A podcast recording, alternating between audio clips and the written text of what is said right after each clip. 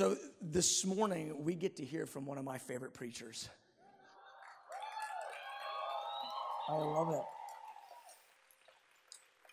So uh, yeah, the other day we were um, we were pr- praying together. We were uh, just seeking the Lord together, and you know the Lord was um, talking to us about some other stuff. I don't remember, but I looked over at Amy, and she looked like she was bubbling over, like she had a word. I could just see it. She just had a word bubbling out of her heart, and uh, I just looked at her and I thought, she's supposed to preach this week. So I don't ever put that much pressure on. I just said, I go, hey, I grab you. So we finish praying, we go in the prayer room, and I go, hey, uh, hey, I'm going to preach four times in the next two weeks. You want one of them? She goes, what? I said, yeah, why don't you take one of them or, you know, pray about it, see if you want to. And no pressure, but if you want to, let me know. And then we were together in another meeting like two days later. She goes, I need to talk to you. I go, okay. And, and, and she said, I think I want to preach on Sunday. And I said, I think I want you to preach on Sunday. And I said, I go, which one do you feel like, which one do you want? She goes, I, I think I'm supposed to preach at the 11. I go, I do too. So you get to hear my fa- one of my favorite preachers this morning. I want to pray for you, okay? Lord, we love you. We thank you for the word of God. We thank you for the gift of God. And we receive the gift of God through Amy right now. We open our hearts to hear what the Spirit of the Lord is saying to the church. So, Lord, I thank you. Anoint her to speak your word. Anoint her to share the heart of the Father and the heart of the Son. Holy Spirit, right now, increase your presence. And Father, I thank you that her tongue is as the pen of a ready writer. And Lord, we're going to receive. Let her speak as an oracle right now. We give you thanks. In the name of Jesus, everybody said, Amen. Amen. Amen. Amen. Thank you. Thank you, Billy. Yeah, that's true. When he asked me, "Would you like to would you like to speak this Sunday?" I just kind of gave him this kind of deer in headlights look.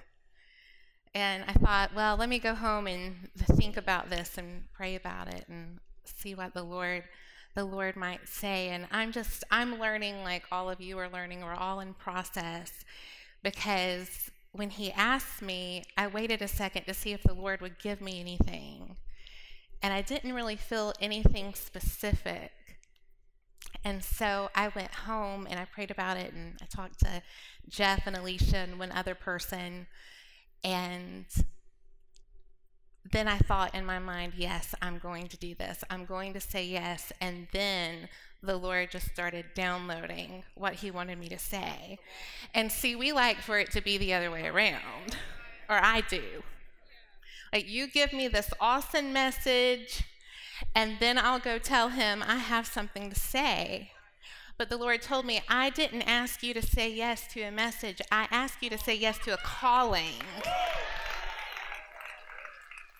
And what you said a couple of months ago is that you would say yes to the next thing. And that was the next thing. And I just have to say in front of everyone that as Dustin said earlier, we are a family. I'm so grateful for, for all of you.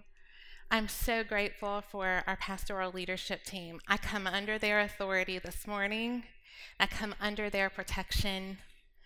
The um, a little bit of discouragement tried to find me last night. We we don't wrestle against flesh and blood, but within 30 minutes, I had heard from all of our pastoral leadership team, encouraging me, praying for me, and I am so grateful that we get to serve under men who are for women and for us, answering yes to the call of the Lord.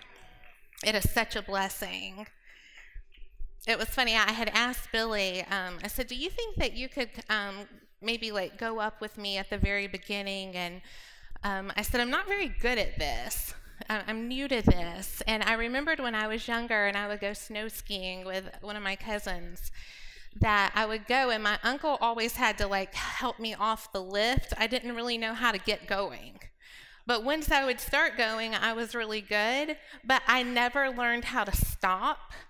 I, I just I never understood how you like angled the skis in and like slowed down. And so what I learned to do was sit down and I feel like this a little bit up here. That I don't know exactly how to get started. And then I get going and, the, and I say, Thus saith the Lord. And then when I'm done, I'm like out. I like tap out. I don't know. Billy, come up here, handle the rest of it.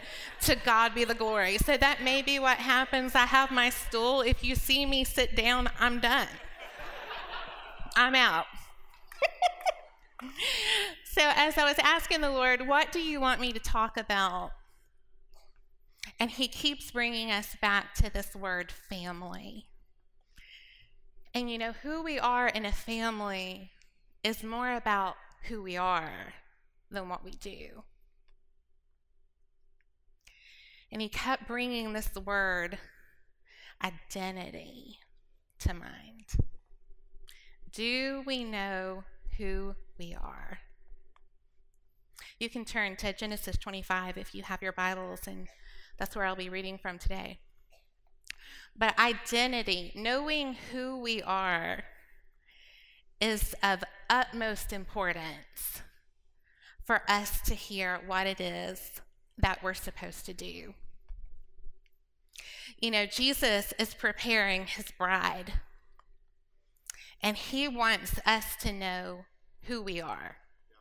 For those of us who, um, for those of us girls who've gotten married, we know what it's like to go to the courthouse and have to apply for new documents, and we need new social security numbers because we are changing our name.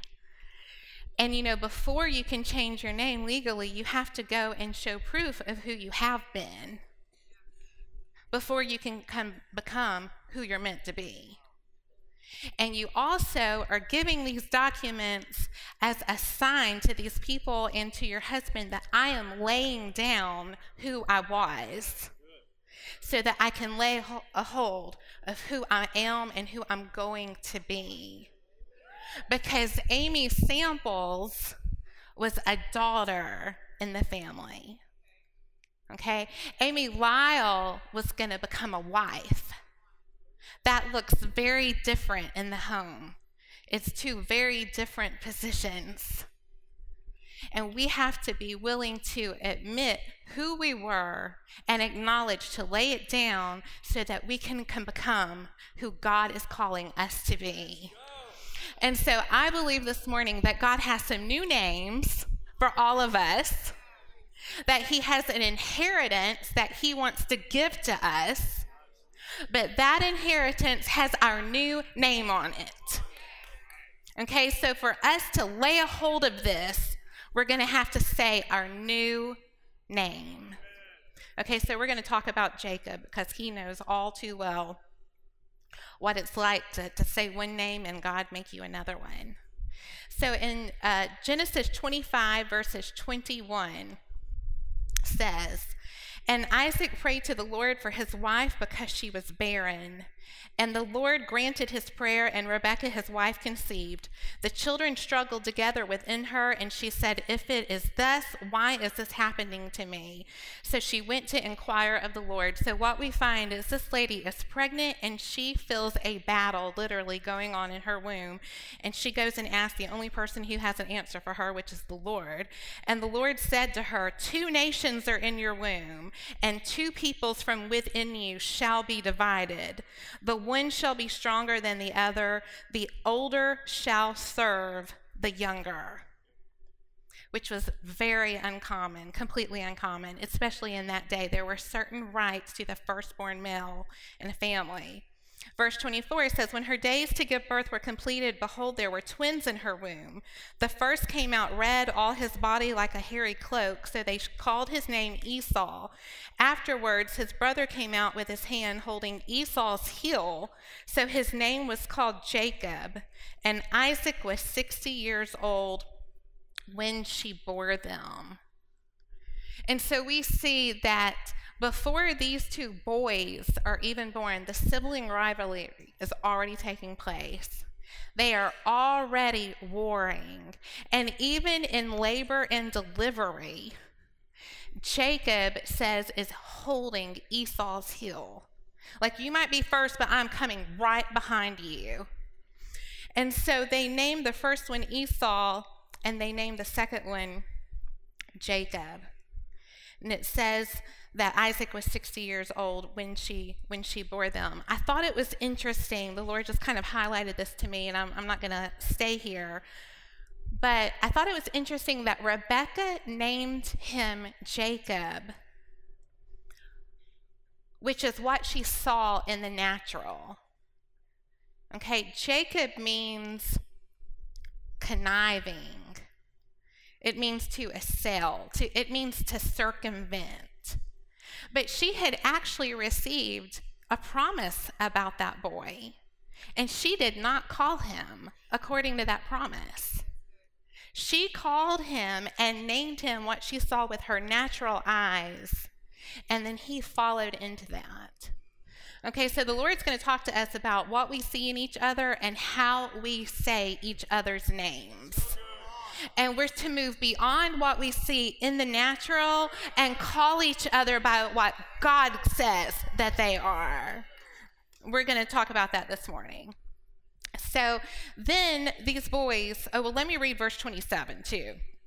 When the boys grew up, Esau was a skillful hunter, a man of the field, while Jacob was a quiet man, dwelling in tents. Isaac loved Esau because he ate of his game, but Rebekah loved Jacob. So now to add insult to injury, not only are these boys rivaling, but now the parents have a favorite, which is always a bad idea. That's like a completely different message all on its own. But we cannot have favorites in our family okay? It's not good for the parents, it's not good for the one being favored, and it's definitely not good for the one who feels less than. So, when they become teenagers, uh, many years, the scripture doesn't cover what their childhood looks like. Um, Jacob is living and he is being true to his name. And so Esau comes in from the field and is starving and weary, and Jacob is there with some stew and Esau asked his brother for some of his food. And Jacob, being true to his name, agrees only to give him some if he will sell him, give him his birthright.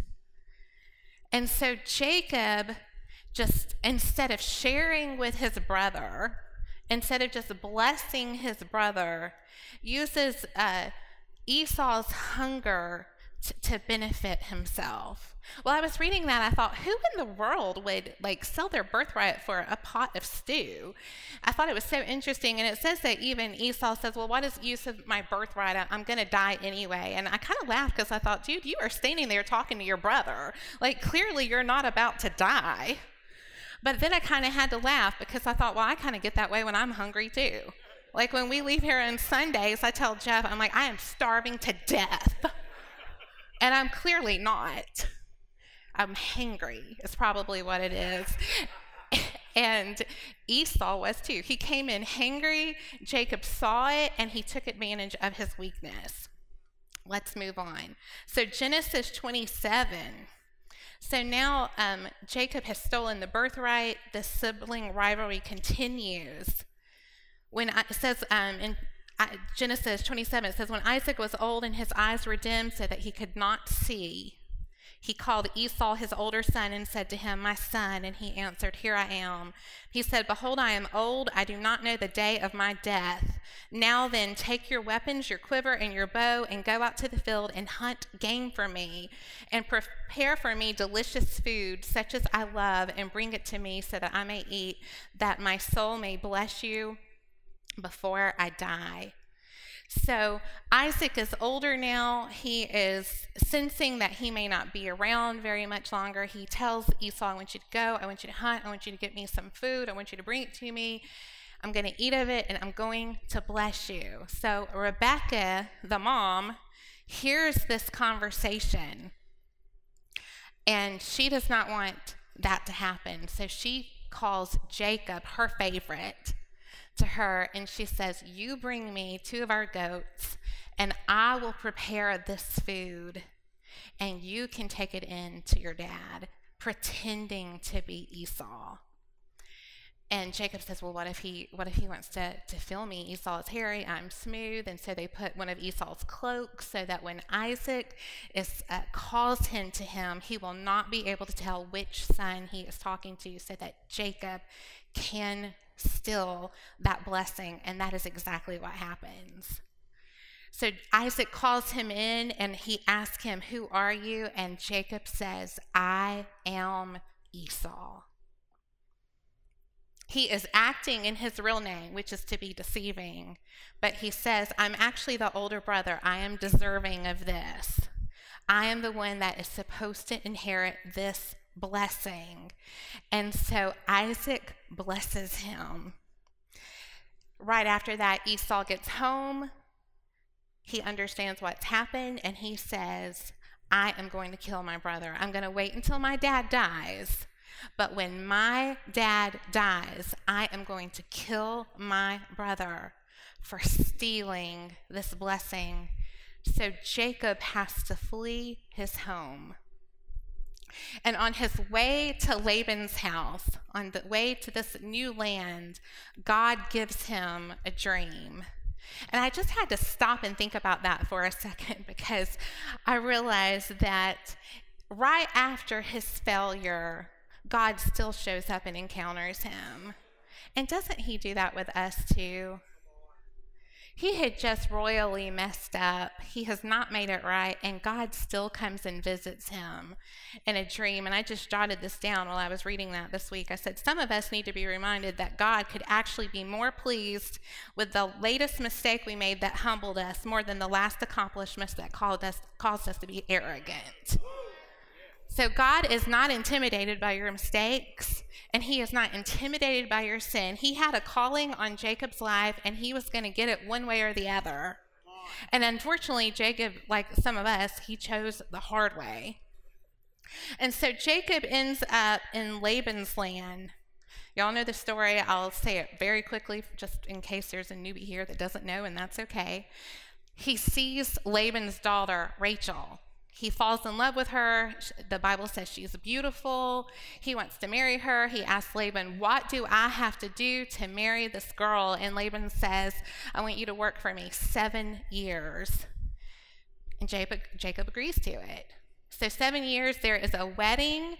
Jacob wakes up the next morning and recognizes that Laban, his new father in law, has tricked him and he has actually given him the other sister, Leah, who Jacob did not love.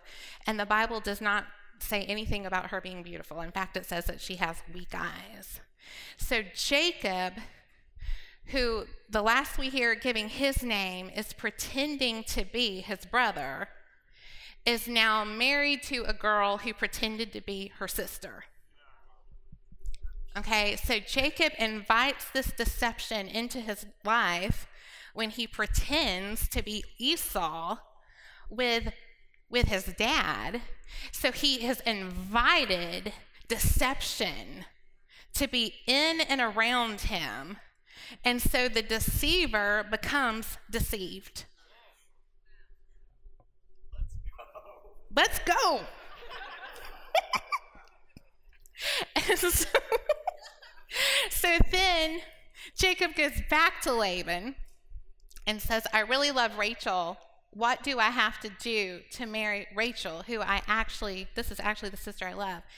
And Laban says, You're going to have to work another seven years for me, and then I will give you Rachel. So he has Leah. He doesn't love her. He wants to marry Rachel, and he agrees to work 14 years for this girl. I mean, he must really, really love her. I mean, I don't know, babe. I don't know if in 1997, Danny Samples had said, You're to have to work 14 years for this girl. He's saying yes. He's giving me a thumbs up, also with a look of like, Please don't have this conversation while you're on the platform. I'm just to believe that you would have done it. But Jacob, things are not like not wonderful for him. Okay, so but he finally gets Rachel. See, God was already teaching this impulsive man how to wait. Because that's not really in his character if you think about it. He wants things instantly, and he wants it by deception. But this woman that he falls in love with changes his mind. And he says, You know what? I, th- I think I can wait on something that I really, really want. And so he didn't see it, but God was already beginning to work in this man's life. And so he, he ends up, he has Rachel and Leah. The Lord is blessing him. Jacob has received a dream. He's been blessed by his natural father. Even though it was deceitful, he still received that blessing.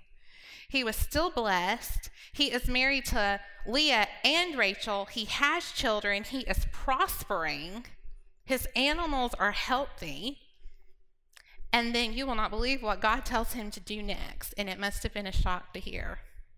In Genesis 31 3, it says, Then the Lord said to Jacob, Return to the land of your fathers and to your kindred. You know, he thought, You, you have got to be kidding me. I, I, am here. I am making a home for myself. I have children. There is a bounty on my head in my homeland, and you want me to go back. When I'm praying and the Lord says something like that, I say, Come again. I'm assuming Jacob said, You really?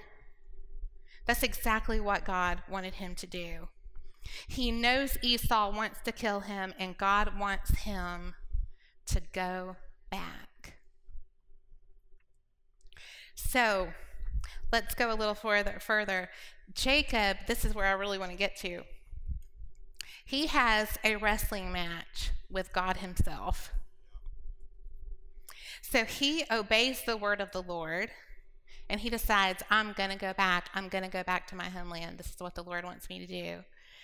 So he gets his, his wives, his children, his animals, and he sets out to go back. And I can only imagine the fear that he was feeling in his heart. And now knowing that not only did my poor choice has could end up me losing my life, but now I have my wives and my children to think about as well.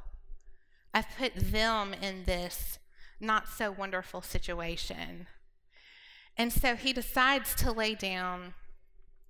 And it says in verse 24, it says, The same night he arose and took his two wives, his two female servants, and his 11 children, and crossed the ford of the Jabbok.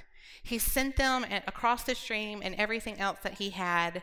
And in verse 24, it says, And Jacob was left alone. You know, sometimes when God wants to really deal with us about something, He'll let us get alone. He'll position us in a place where His is the only voice that we're going to hear.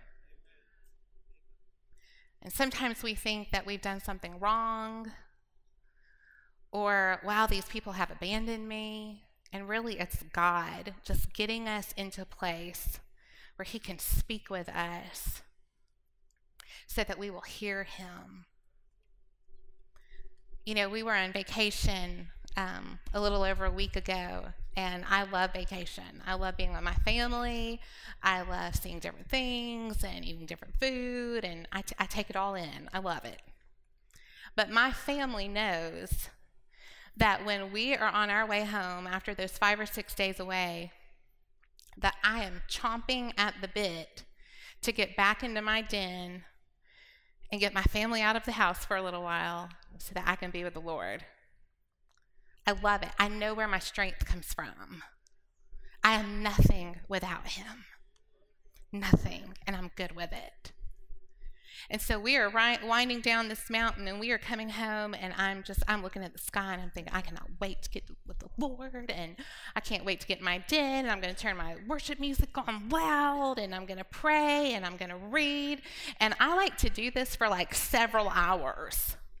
And thankfully, I have a life that, that uh, enables me to do that. So we get home, and I recognize that we have people working in our house right now. And if you're here or you're watching, I'm so thankful for your work. But I really am. But that Monday morning, I got, I got up and I thought, oh man, I'm going to have people like in and out of my house, and the door's going to be opening, and I need to be with the Lord. Like it is his voice that I need to hear. I just had the night before sent my son off to with FM camp, and I'm not going to see him for 10 days, and he's never been gone that long. And I know who I need to hear from. I need to hear from the Lord. I need to hear from God. And so Monday morning comes, and sure enough, these awesome workers show up to do their awesome work that I'm very grateful for. And I was so disappointed. I thought, what in the world am I going to do? And so thankful, thankfully, we have friends that are in this community that live just several houses down the road. And so I called them. and um, I actually texted. I prefer texting. And I said, um, I was like, good morning. We're back from vacation. And we're kind of talking back. She's like, well, great. And I was like, what are y'all doing today? She's like, oh, we're just kind of around the house. And I was like, good. And she was like, well, did you want to stop by? Did you want to pop over? And I was like, yeah. It's this true story. And I said, and I don't really know how to ask this, but I was wondering that, like, when I get over there to pop in, if y'all could leave.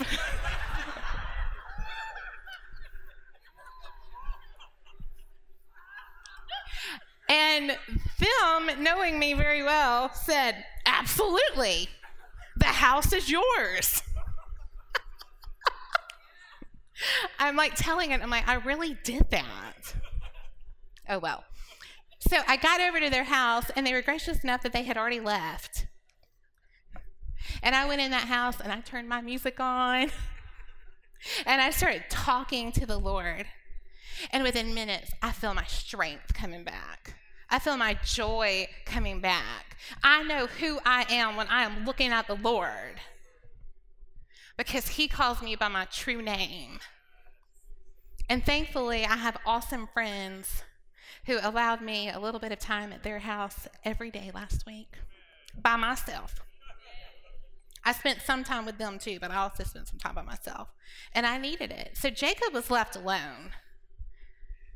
He's certain, no doubt, that they will all be killed, and he is left alone. His mind had to have been running.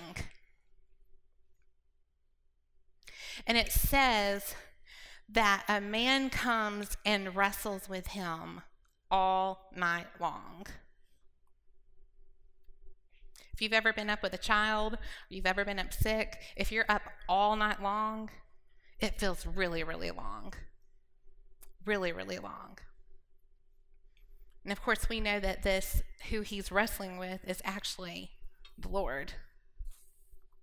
So he is wrestling and he is wrestling god you know god does some interesting things with us because if if i thought that one of my loved ones one of my precious ones was going to get up the next morning and have this incredible battle ahead of them the next day, I would make sure that they like had a good dinner and had a good night's rest and you know that they had a comfy blanket to lay on and and God knows this. He knows what's coming and he actually chooses to show up and wrestle him. Doesn't it sound like the Lord though? And it says they wrestled all night long, and when the man saw that he did not prevail against Jacob, he touched his hip socket, and Jacob's hip was put out of joint as he wrestled with him.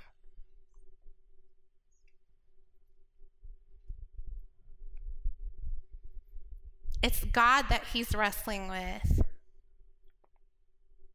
and he breaks him. He breaks him. And then he says, Let me go for the day has broken. But Jacob says, I will not let you go unless you bless me. And he said to Jacob, What is your name?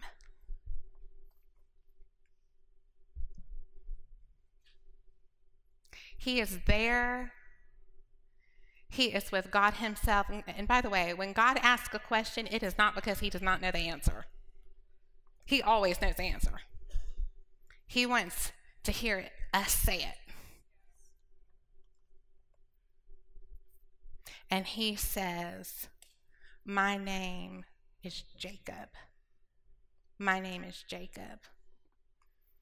You see, God has had for Jacob, has for us promises, dreams, inheritances.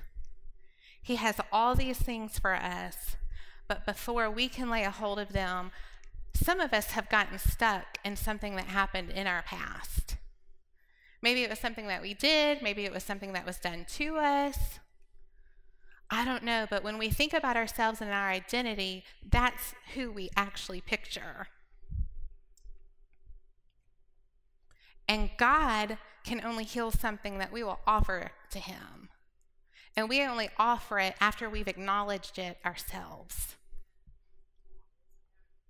Traumas, abuse, sins, failures.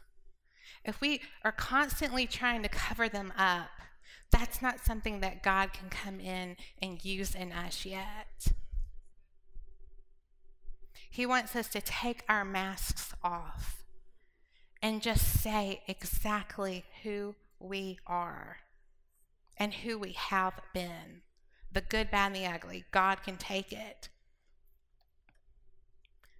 I had this picture of a door when I was uh, thinking about this message, and it's a door with a room on the other side, and on the other side is a new name, our true identity, our inheritance, our promises, prophetic words that have been spoken over our lives, and some of us don't feel connected to them. And the reason is there's this uh, security thing on the on the door, and for us to get through it, we have to say our new name. We have to say our new name. And so, as soon as he says, My name is Jacob, the angel says, Your, no, your name shall no longer be called Jacob, but Israel. For you have striven with God and with men, and you have prevailed. And see, the enemy wants us to think that if we go back and we visit this hurt, this harm, this sin, that we will stay there, that we will start despairing. But if we will go back there one more time at God's invitation, it is immediate. You say it, and He says, No, it's not. That's not who you are anymore. It is an immediate release of everything that we have been. And Jacob was already changing, but he didn't know it. It took the struggle for him to know who he was. Okay? And so what I see is that it's like an orange. If you squeeze that orange, orange juice will start coming out. Some of us have, we are already changing, but we are still going by our old name. And it is the pressure that God puts on us that will cause us to identify I am not the same as who I was. I did not just handle that the way I would have a year ago. I have a new name.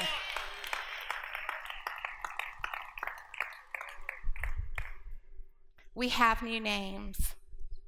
The enemy wants to keep you in that. You see, he showed up at that at, that wrestling match. Jacob did, and he wrestled with him all night, which showed that he could. But he was still going by his old name. Why? Because the trial is what presented the opportunity for Jacob to know he had changed. And that's not who he was anymore. It is the struggle that lets us know who we are. I have said before, it is not a trial. We'll, we'll say something happened and this person fell away. No, a trial reveals who you already were becoming. A trial will not make or break you.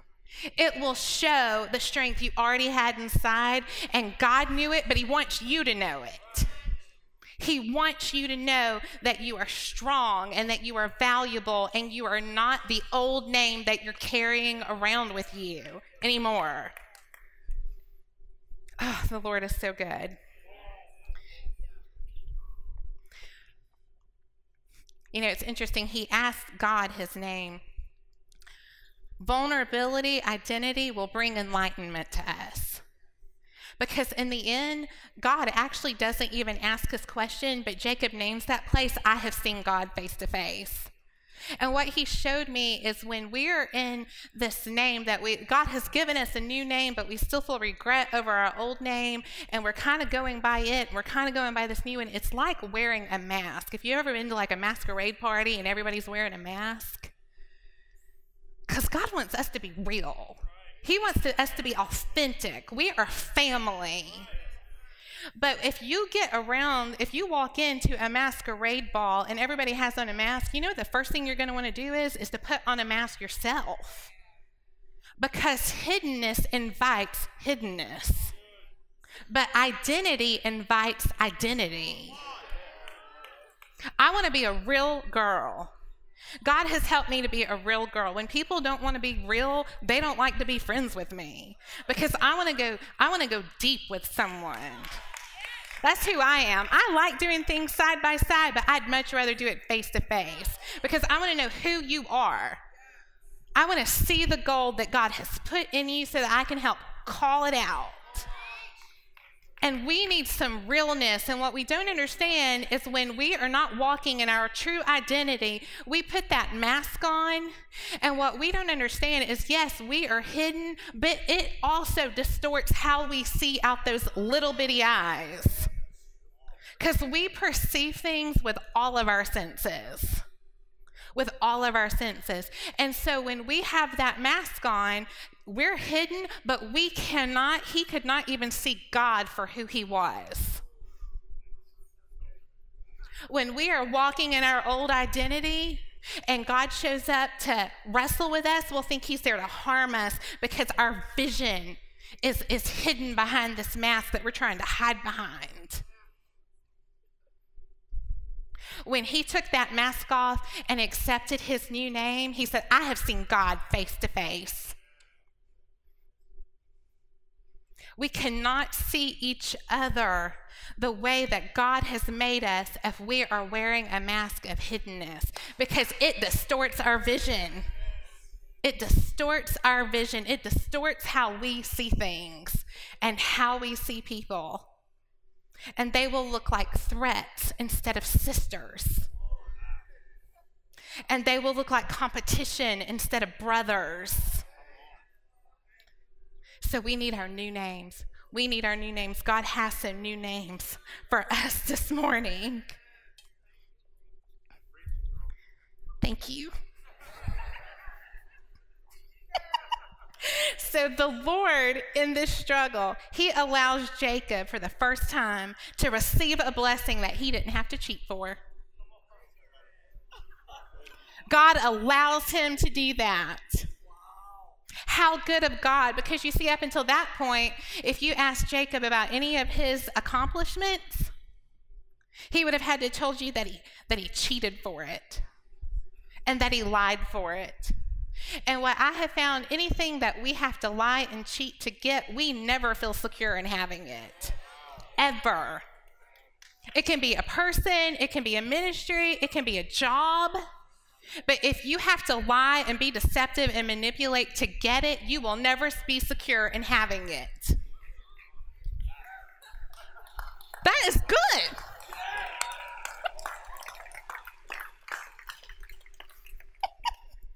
I'm cracking myself up here. Here, but when we allow God to bring us something, quit laughing, Billy.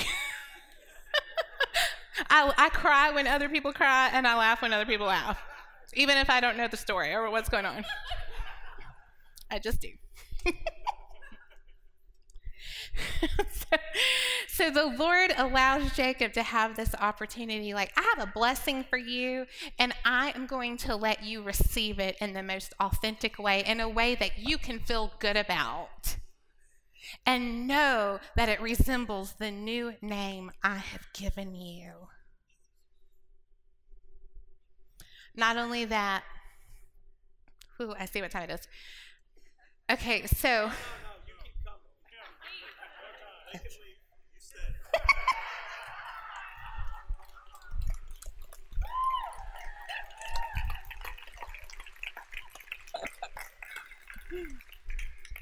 I love y'all.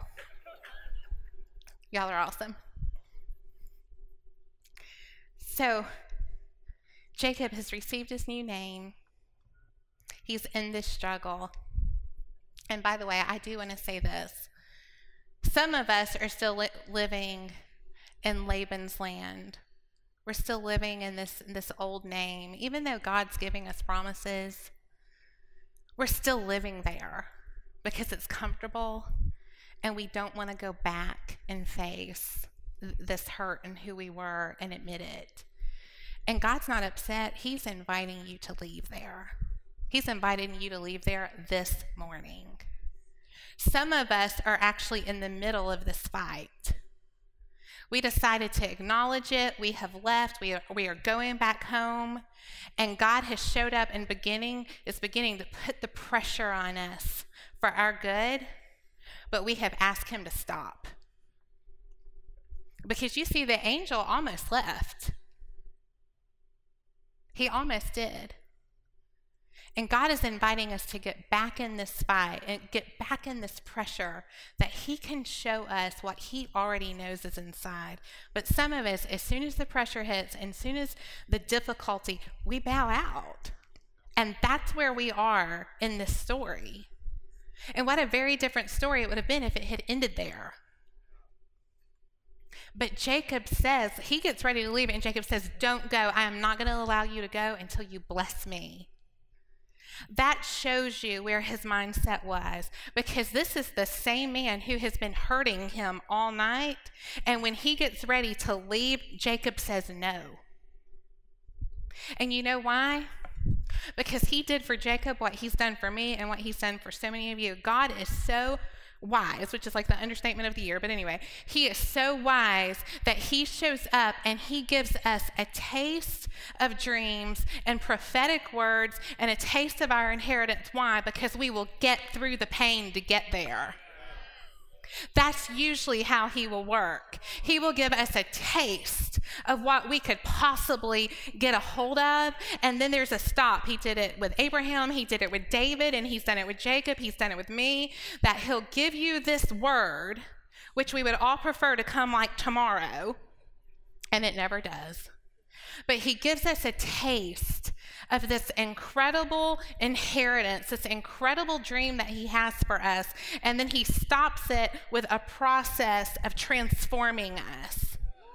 We start becoming the person that can actually take hold of these dreams.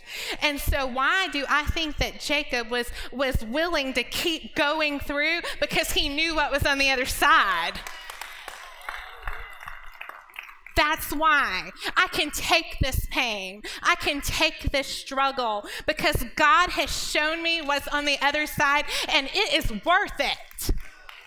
Something had become more important than his pain in that moment. And it's interesting to me, too, that Jacob did not ask him to stay and heal him, he asked him to stay and bless him because God had broken him.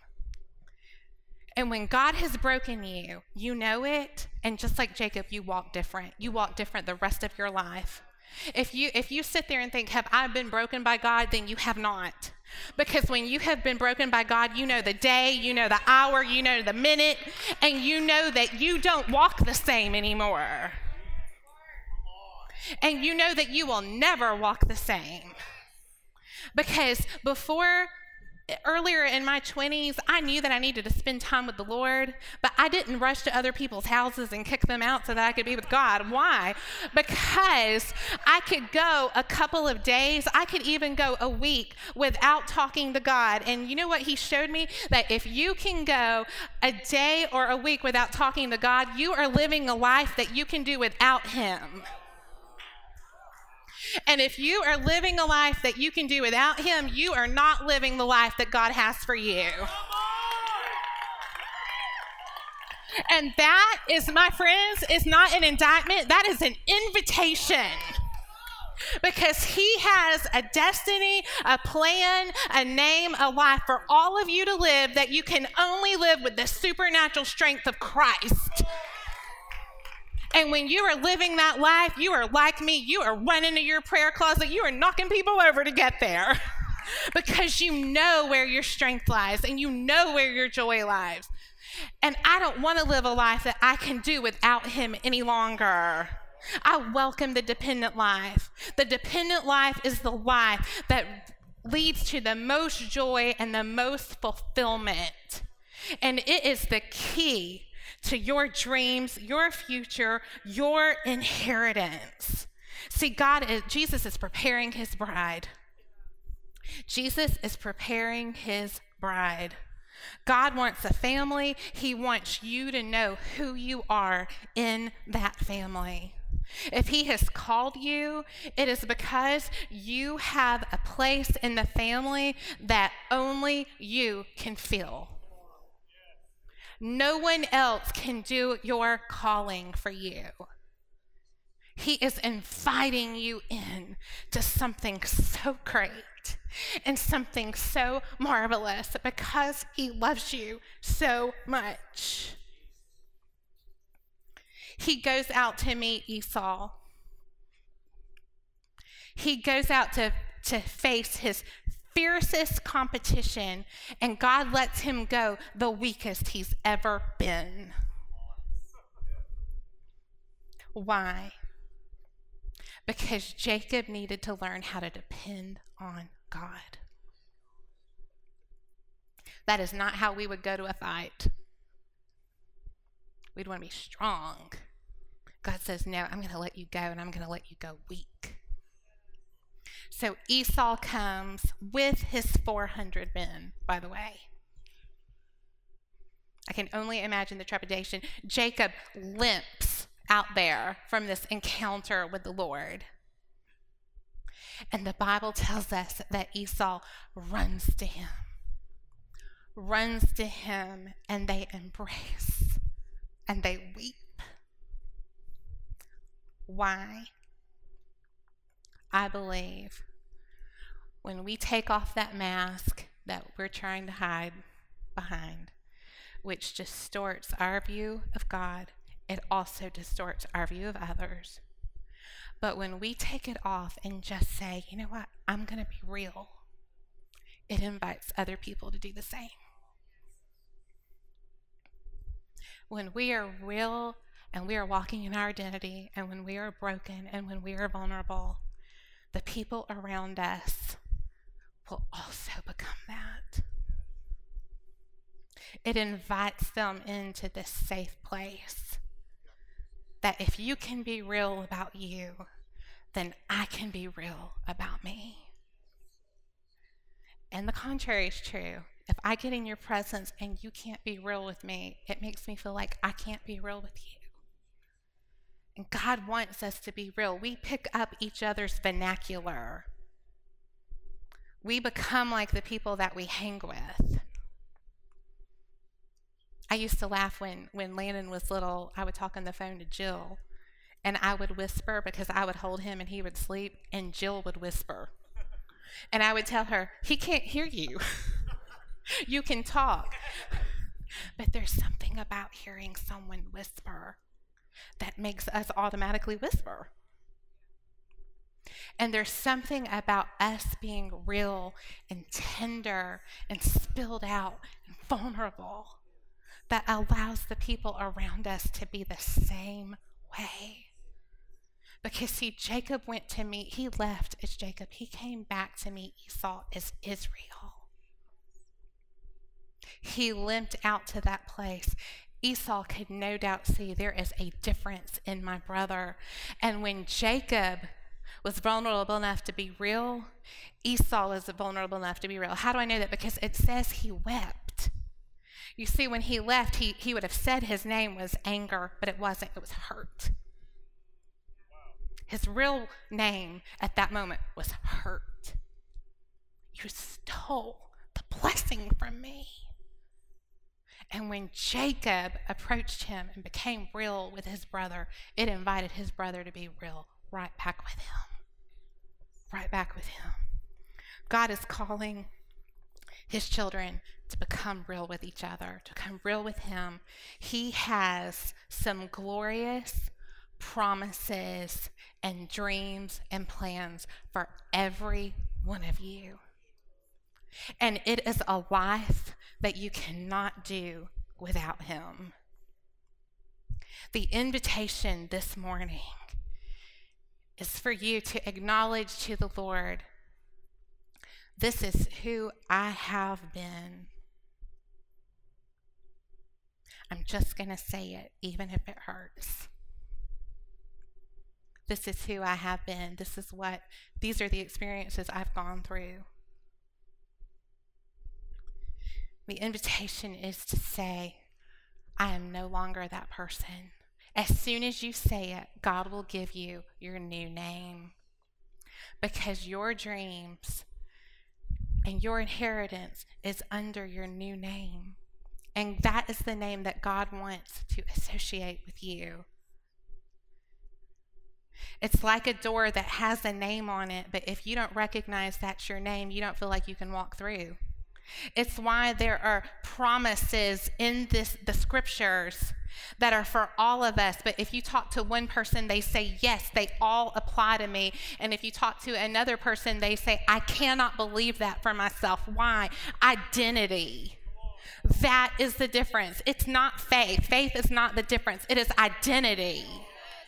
Because if God came in and said, Beloved, would you turn around and know he was talking to you? I would know he was talking to me. I would know he has said my name. I know it. I know the sound of his voice.